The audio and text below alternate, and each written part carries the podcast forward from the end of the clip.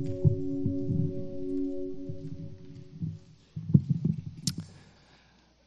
morning, church. The scripture this reading, uh, scripture that reading this morning comes from 1 Timothy chapter 5, verses 17 through 25. If you would like to use the blue Pew Bible in front of you, you can find the passage on page 993. We'll be reading from 1 Timothy chapter 5, 15, oh, sorry, 17 through 25.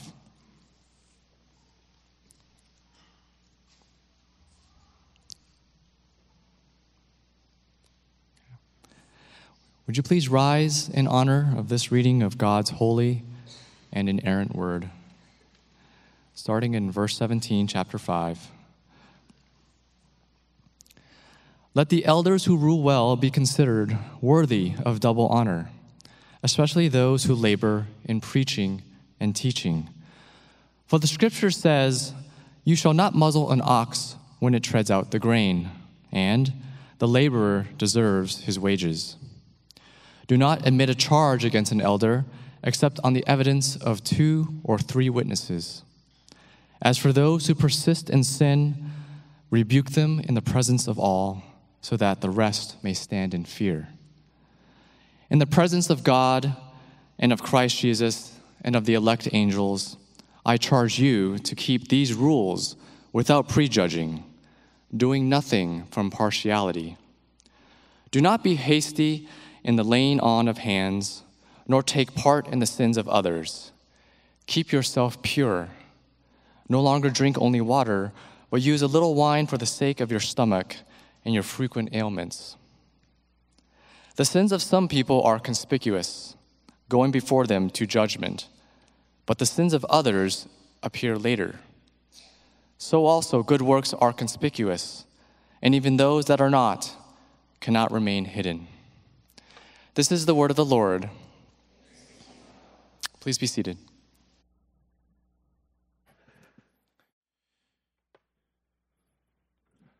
Can you pray with me again? Father, we thank you for this written word. And as it has now been read, we are asking for you to help us by your Spirit, to help us to understand and to also have hearts and wills that are willing to obey. And so do this for your namesake and for the good of your church. We pray this in Jesus' name. Amen. If you stick with us long enough, you're more than likely to hear me extolling the benefits of preaching straight through books of the Bible.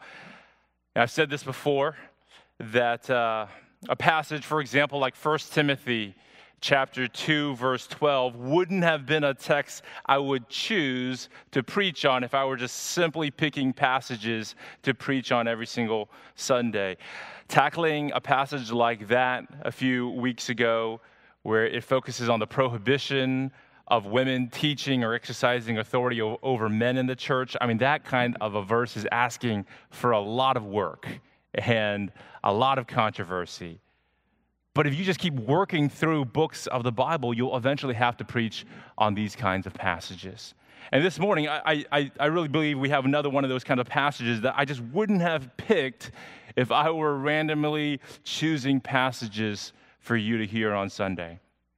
This text, I must admit, is a bit awkward for me to preach because it's fairly self referential, right? I mean, this passage exhorts church members to give to their elders, which before I have argued includes those that we call pastors, to give them double honor. And so part of me wonders if maybe I should have scheduled a guest preacher for this week. But then again, the whole premise of the, of the passage this morning is assuming that churches have elders who work hard at preaching the Bible. Because it would have been easy for me just to pass along this message to someone else for them to handle. It's going to actually take hard work to labor over a passage like this, to do it and to preach it well, and to preach it well for the glory of God and for the good of this church. And in the end, I, want to be an elder who works hard. And I assume you want your elders to work hard. That's what you want of us. And so I'm going to, therefore, unashamedly preach on a text where the main application is about how you ought to treat me and fellow elders of the church. Yes, it is self referential, but the aim, like in any of our sermons, is to be God glorifying and Christ centered. And so, as we've been going through 1 Timothy, focusing on what it means to be a rightly ordered church, our aim in all of these messages has been on Christ. I hope you have noticed this running theme in all of our sermons on wanting to display Jesus well this book has raised a lot of issues that are related to the church, and that's why we've titled this series Centering on the Church. We've talked about the church's doctrine in chapter one, the church's worship in chapter two, the church's leadership in chapter three, the church's godliness in chapter four, the church's widows in the early part of chapter five, and now we're going to talk about caring for the church's elders. But I hope you see that talking about all these things related to the church is ultimately about something bigger than the church. It's all about Jesus. The church, we're told in chapter 3, verse 15, is a pillar of the truth, the truth about Jesus. And so just think about when, when, when an artist puts a statue on top of a pillar, we know that it's really all about the statue and it's not about the pillar. I mean, to, to, to, the whole point is to show off the statue, and to that end, to show off the statue, the pillar is therefore important. To that end, it's important that you have a good, sturdy, rightly constructed pillar. And I think in the same way, here as a church, we are all about showing off Jesus, making him look great and glorious as the Savior of all mankind. And to that end, we want to have a good, healthy, rightly ordered church so that we can be that pillar that displays Jesus for all the world to see, for the world to believe on him and to be saved. And this morning, I'm going to argue that one way to ensure that we as a church are fulfilling our purpose is to keep a close watch of on our elders the healthiest, this is, this is going to be my argument this morning, that the healthiest of churches are those characterized by a plurality of elders, a team of elders who are doubly honored, graciously protected, impartially disciplined, and carefully assessed. That's the premise this morning. If you want to follow along, uh, there's an outline in your bulletin and I want to show you these four things within our passage. So, if you start, uh, if, you, if you go back and looking, you're looking at the text with me. If you look in verses 17 to 18, Paul starts off by exhorting church members to doubly honor their elders. He just finished telling church members to treat each other as family, and especially to honor the widows among them by caring for them materially, financially. And now Paul turns our attention to the elders. And by, by that term, he doesn't mean the elderly in the church. He is referring specifically to church leaders, those that he called overseers back in chapter 3, verse 1. Now, I've already discussed in length how the New Testament uses three interchangeable terms to describe the, the, the, same office of leadership in the church. These, these men appointed to the highest level of leadership in a church are called in the New Testament either overseers or elders or pastors. And these are synonymous terms. But I, I realize that in a colloquial sense, we often do make distinctions, particularly between pastors and elders. Because here in our church, the common assumption is that pastors are seminary trained, they are ordained and employed by the church, they're on staff, while elders are not necessarily trained nor ordained, and they're not employed by the church, they're volunteers. And, and those and those distinctions between pastors and elders are fine It's okay to make those distinctions as long as we maintain one key commonality between them. And I would say that would be the shared responsibility to lead in the church. If you notice in verse 17, verse 17 also makes a distinction between the men serving in the exact same office while maintaining one key commonality. Look at verse 17 again. It says, Let the elders who rule well be considered worthy of double honor, especially those who labor in preaching and teaching. So, notice with me how Paul assumes that all elders, all men serving in the office of overseer, they all rule. Now, some rule well and they deserve double honor, and we're going to look at that in a moment. But notice the commonality is the, the, the, he assumes they all rule.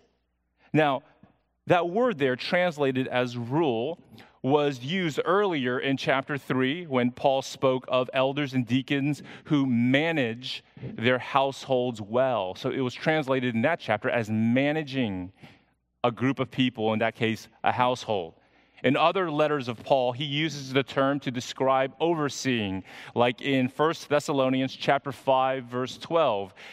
It says, "Respect those who labor among you and are over you, who are over you in the Lord. That's the same Greek word there. Or it could also be translated as to lead. Like in Romans chapter 12, verse 8, where, where it talks about the one who is spiritually gifted to lead. Again, same word there. If, they, if they're gifted to lead, they should lead with zeal. And so, what I'm trying to say here is that ruling as we see in our verse, ruling is probably too strong of a term, especially if when you hear the word ruling, if it carries a connotation of having final authority over the church. That idea is not necessitated by the Greek word here. Obviously, you see, it can be translated in different ways. And I think leading is probably the better translation, or even managing, as we saw in chapter 3. And that's why for years now, you've been hearing me advocate from Scripture the idea that churches should be congregationally ruled or congregationally governed while being elder led. And that's where the church members have the final authority and final responsibility to guard the gospel and to carry out the church's mission under the guidance and leadership of elders. Now, as to what particular structure you put into place in order to facilitate the leadership of your elders, now that, my friends, is a wisdom issue. You're going to have to factor in a lot of things. You have to factor in the context of the church. You're going to have to factor in who and how many qualified elders are even available to serve. And so there is flexibility in implementation, but the fundamental idea is that elders are the ones who ought to lead the church or as the NIV puts it in verse 17, the ones who should direct the affairs of the church. That idea, I hope you see, is firmly rooted in verses just like this one. That's the commonality between elders or elders and pastors, that they all exercise leadership in the church. But notice, Notice there is a distinction between them in verse 17. If they lead well, they should be, as it says, considered worthy of double honor, especially especially those who labor in preaching and teaching. And so all elders here are expected to rule, they're expected to lead, but it says here that there are some who labor, who work particularly hard at preaching and teaching. And so you see, there's already a pattern here in the early church of, of pointing elders to lead the church together, but among them, some labor and they give more time to preaching and teaching.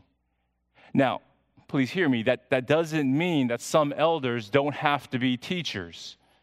No, in, in chapter 3, verse 2, it already makes it clear that all elders are expected to be able to teach. That means that they should not only have sound doctrine themselves, but that they should be able to explain sound doctrine to other people and to defend sound doctrine from falsehood and false teachers. That's really the essence of teaching, of biblical teaching, and that's really the baseline qualification for elders as, as stated for us in Titus chapter 1 verse 9 where it says that he this elder must hold firm to the trustworthy word as taught, so that he may be able to give instruction in sound doctrine and also to rebuke those who contradict it. So you see that? He has sound doctrine, he can instruct in sound doctrine, he can rebuke those who contradict sound doctrine. But I, I would argue, friends, that this category of being able to teach that we find in, in 1 uh, Timothy 3, this category of being able to teach does not imply that the man has the spiritual gift of preaching and teaching. I, I, I would contend that it does not require the gift of preaching and teaching. It's, it's the same way how all Christians, all Christians are called to evangelize, but not all of us are gifted by the Spirit. And so that, that means you can learn to become able to evangelize without having the gift of evangelism.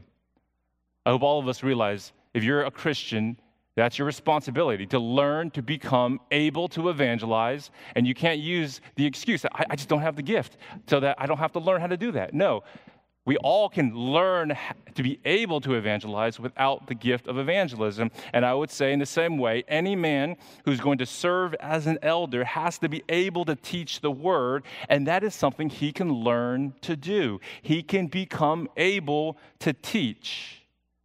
But then there are those equal, equally called to serve as elders, but particularly gifted as preachers and teachers, and they should be the ones who work hard at exercising those spiritual gifts for the good of the church.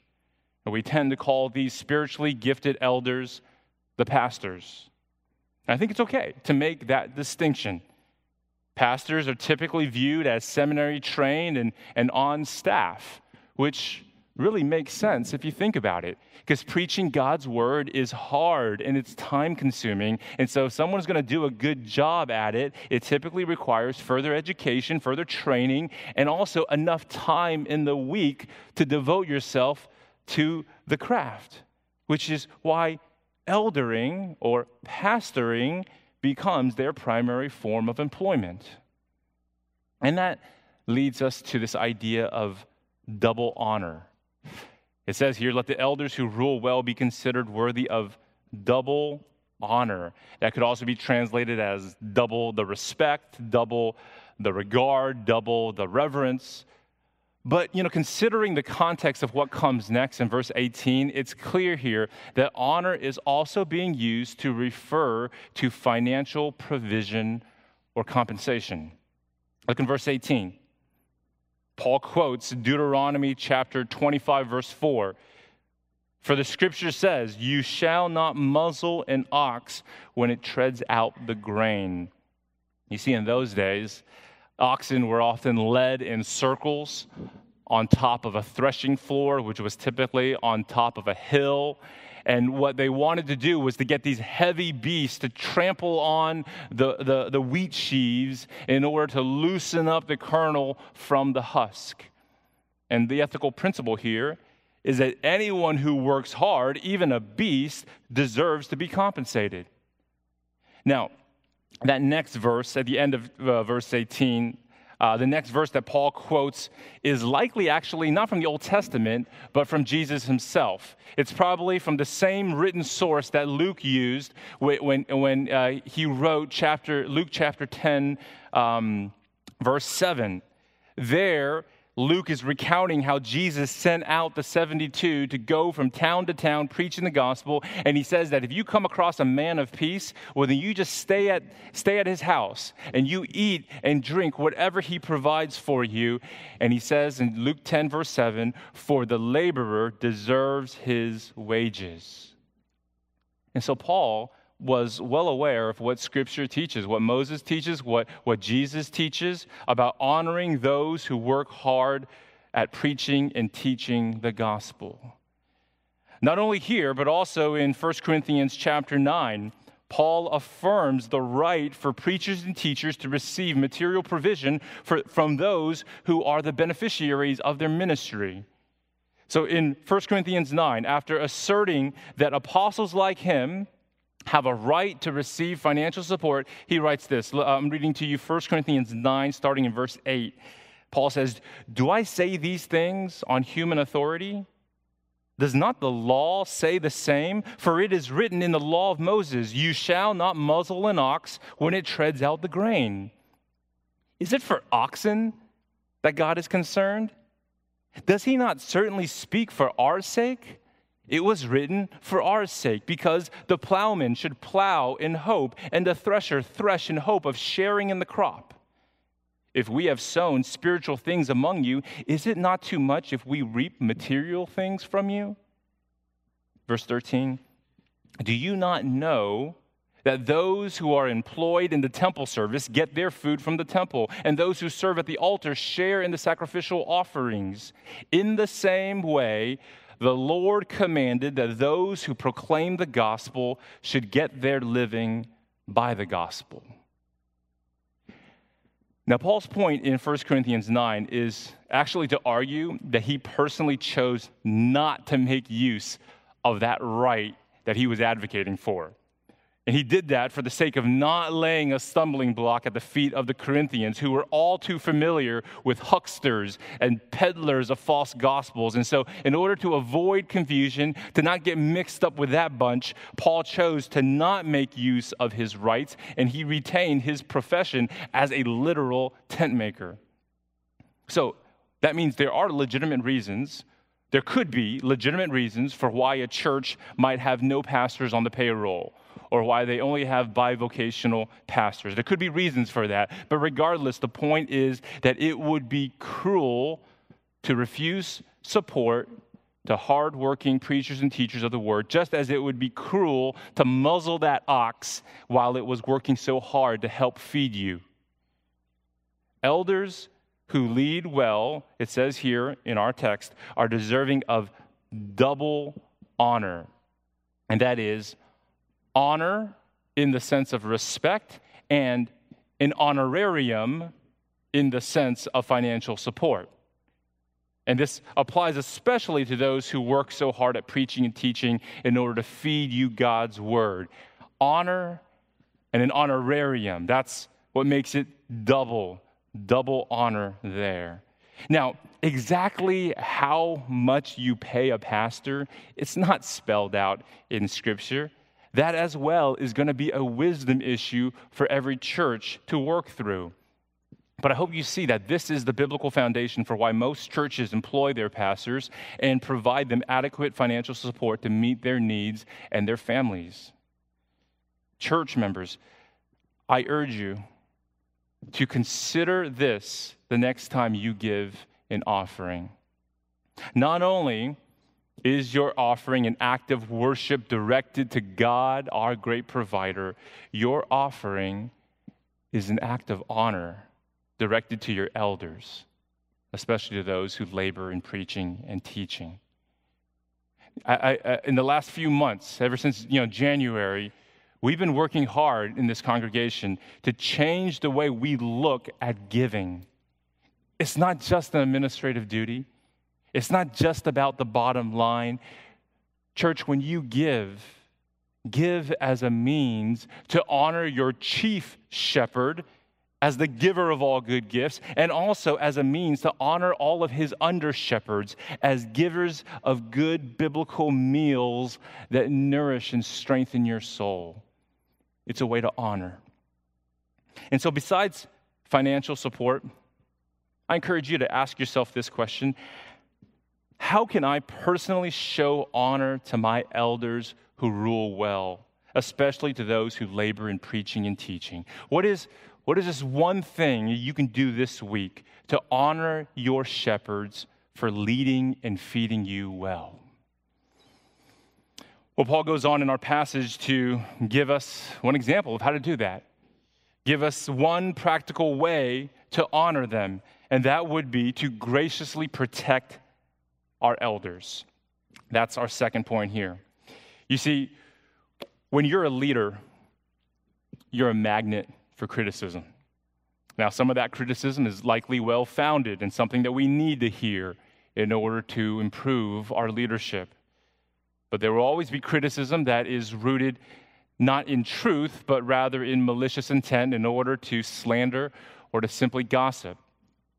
And let's just face it, we love to hear gossip, especially when it has to do with leaders, when it has to do with public figures.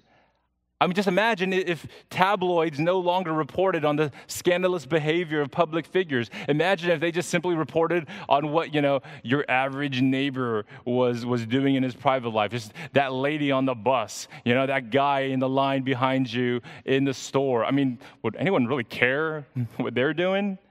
Would, would they sell any copies if that's all they were reporting on? No, tabloids know that people love to hear about the flaws and the failures of public figures or at least rumors of that sort. Proverbs chapter 18, verse 8 says this The words of a whisperer are like delicious morsels that go down into the inner parts of the body. In other words, rumors are like delicious morsels, especially when it's about a public figure, like a leader in the church. And that's why Paul states in verse 19 do not admit a charge against an elder except on the evidence of two or three witnesses. And that's the biblical mechanism for, for bringing an accusation against anyone. Uh, it was originally found in Deuteronomy chapter 19, verse 15. Deuteronomy 19:15 says this, "A single witness shall not suffice against a person for any crime or for any wrong in connection with any offense that he has committed. Only only on the evidence of two witnesses or of three witnesses shall a charge be established." So, that's found in the law of Moses, and Jesus himself reinforces this wisdom to, to, to rely on witnesses when he goes on and teaches in Matthew chapter 18, verse 16, what you ought to do when a brother or sister in Christ sins against you and refuses to listen to your correction. He says, eventually you will need to bring in two or three witnesses. Now, because it, it could very well be that you're mistaken in your assessment of the situation it very well could be that you have an implicit bias and you need more eyes on a situation. We need more witnesses. We need more wisdom from other people before we bring any charge against anyone, much less an elder of the church. Let's bring in witnesses. So that's one way church members can honor their elders. This is how you can honor us by graciously giving the elders the benefit of the doubt and not being hasty to react when criticism or charges of sin are laid against them. We have to realize that there is a lot of truth in the saying that hurt people hurt people. Hurt people hurt people. And so you can expect that shepherds who regularly minister to hurt sheep will at times face the blowback of hurt people who lash out and try to hurt the very ones trying to help them. It just comes with the territory if you're going to pastor people. So, church, I urge you to take it upon yourself to protect your leaders from slander and gossip. But now, having said that, which is what I do believe verse 19 is teaching. Having said that, I want to be crystal clear here that churches need to be very, very careful not to create a protective ring around their leaders, making them impervious to any charges of sin or error. In the last two months alone, it's so sad that in the last two months, we have seen the resignations of high profile pastors and church leaders due to charges of misconduct. Now, some of these allegations have to do with sexual assault. Some of them have to do with inappropriate behavior towards women under their leadership or inappropriate comments that could reinforce patterns of spousal abuse and, and sexism. And the sad thing, I mean, the really sad thing that has damaged the reputation of Christ and his church is not just the inappropriate behavior or the comments, but the alleged pattern of defensiveness by these churches or these institutions that has spanned for years a pattern of defensiveness. They've been uncri- uncritically shielding their leaders from criticism. Questioning the pastor, questioning the leader is totally out of bounds. Any form of dissent is quickly shut down, and therefore a culture arises where people are intimidated to speak up even when they see or they hear things that don't seem right. Church, that is not the kind of response that verse 19 is instructing. That is definitely not what Paul had in mind when he tells the church to graciously protect its leaders. Please do not draw that application. We need to make sure that we do not create that kind of a culture. And that leads really to our third point here. Caring for your elders involves doubly honoring them, graciously protecting them, but also, thirdly, impartially disciplining them. Because elders are not infallible. They are not immune to criticism. If a charge of sin is validated by the evidence of two or three witnesses, then a church must act to discipline the elder. And really, they should see that as a form of care.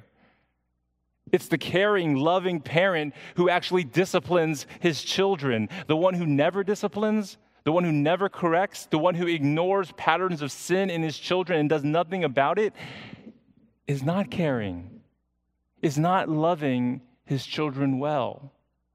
In the same way, elders and pastors are cared for by their congregation when they are disciplined for sin. And that's why Paul writes in verses 20 to 21, look there with me. Verse 20, as for those who persist in sin, rebuke them in the presence of all, so that the rest may stand in fear.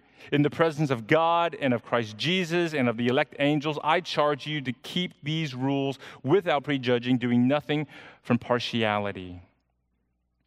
And so that means if the charges made against an elder have been confirmed by those witnesses, and if he persists in sin, then he should be publicly rebuked.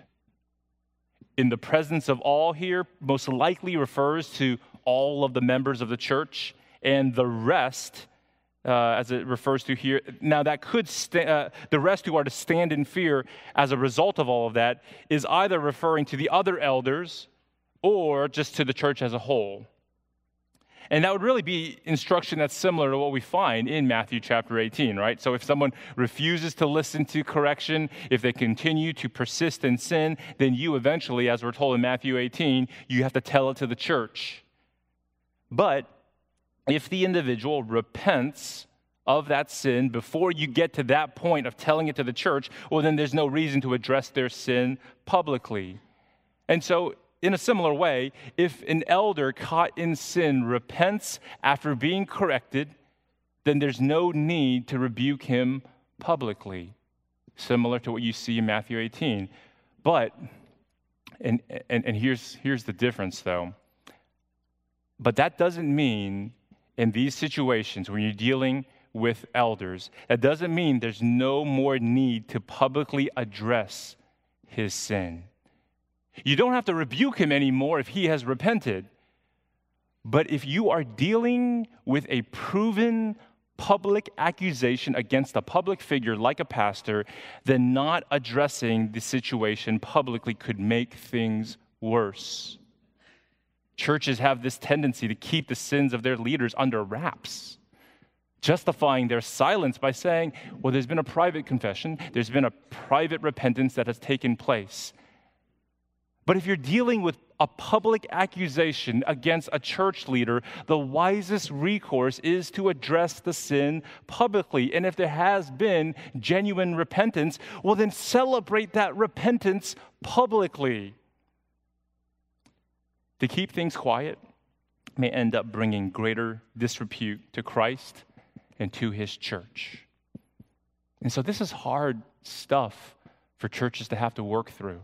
It is so much easier to, uh, to simply just avoid disciplining powerful, influential church leaders. And that's, that's why Paul says he's charging us to make these judgments in the presence of God and of Christ Jesus and the whole host of heaven. Paul is trying to strike some holy fear in us. Because what ought to guide our response not, should not be the fear of a multi million dollar lawsuit if we do nothing, or the fear of backlash from powerful factions in the church if we do something. No, what should be animating our response is the fear of the Lord. That is what's going to keep us from jumping to conclusions and to keep us from prejudging or showing partiality and giving certain people a pass. I think one of the most important things that we can do in our church is to create a culture of healthy critique. A culture of healthy critique where we open up our lives to fellow church members and we invite them to speak hard truths into our lives. Church, let's create a culture where leaders are also never set on a pedestal where they become immune to criticism. And leaders, all of you who are leaders in some capacity, let's not justify the tendency to withdraw from our people, assuming that we can't share our struggles with them.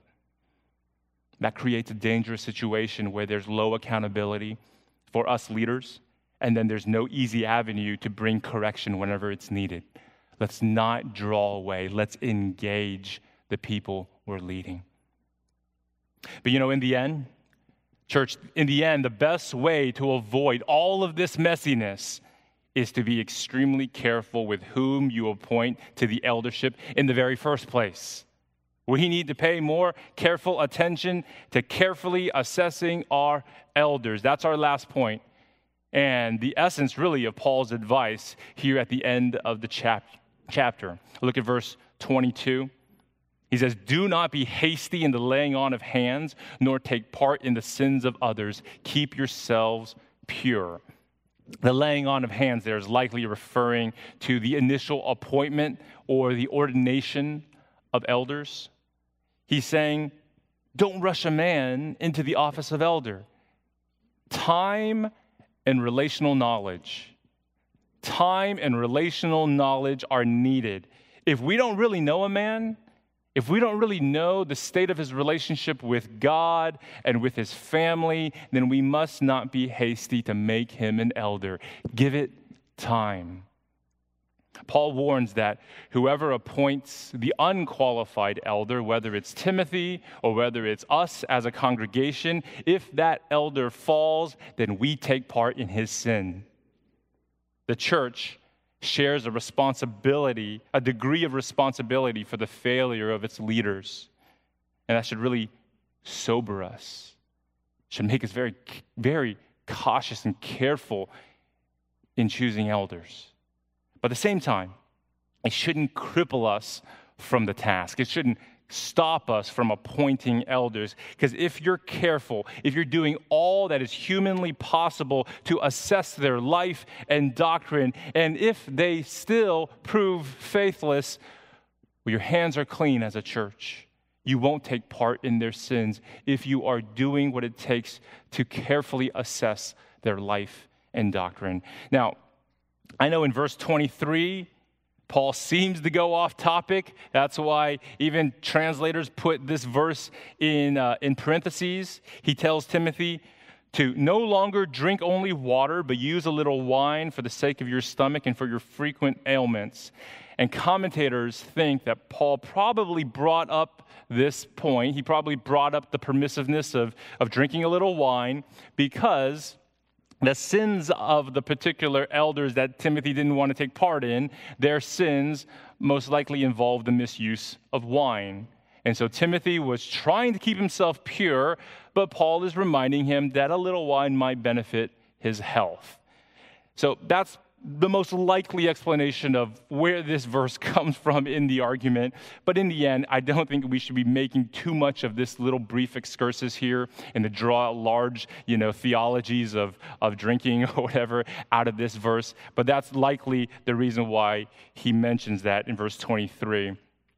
In verse 24, though, Paul goes back to his focus on rightly assessing potential elders. And he says in verse 24, the sins of some people are conspicuous, going before them to judgment, but the sins of others appear later. And what I think he means here is that for some men, their sins are so apparent that it's obvious that they're unfit to serve as elders.